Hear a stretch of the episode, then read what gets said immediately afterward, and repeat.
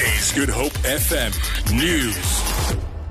Good morning. Western Cape Premier Helen Zille will today deliver her State of the Province address. Her spokesperson, Michael Mpofu, says she is expected to reflect on the progress that has been made since taking office in 2009. He says some of the key issues will include job creation, skills development, and how the recent drought and fires are being dealt with. We're going to be looking at where we've come in terms of unemployment and what we'll do to create more jobs. We're going to be also looking at very crucial issues that we faced recently in the province affecting young people, and that's the need for more, you know, skills-related jobs. That is in the artisan area.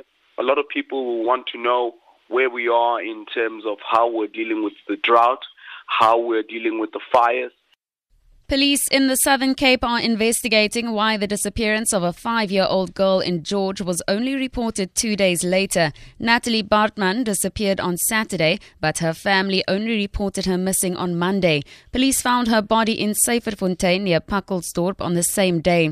A 31 year old suspect has been arrested on charges of murder and rape. Eden Cluster Commander Major General Oswald Reddy.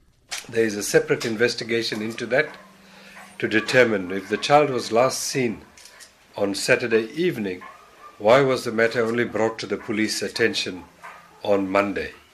That investigation will unfold, and should we find unreasonable circumstances, then there will definitely be consequence management for those that will be held responsible and accountable.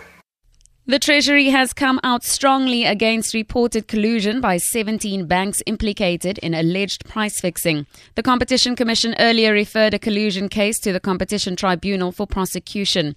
The Commission said the banks had a general agreement to collude on prices for bids in relation to currency trading involving the Rand.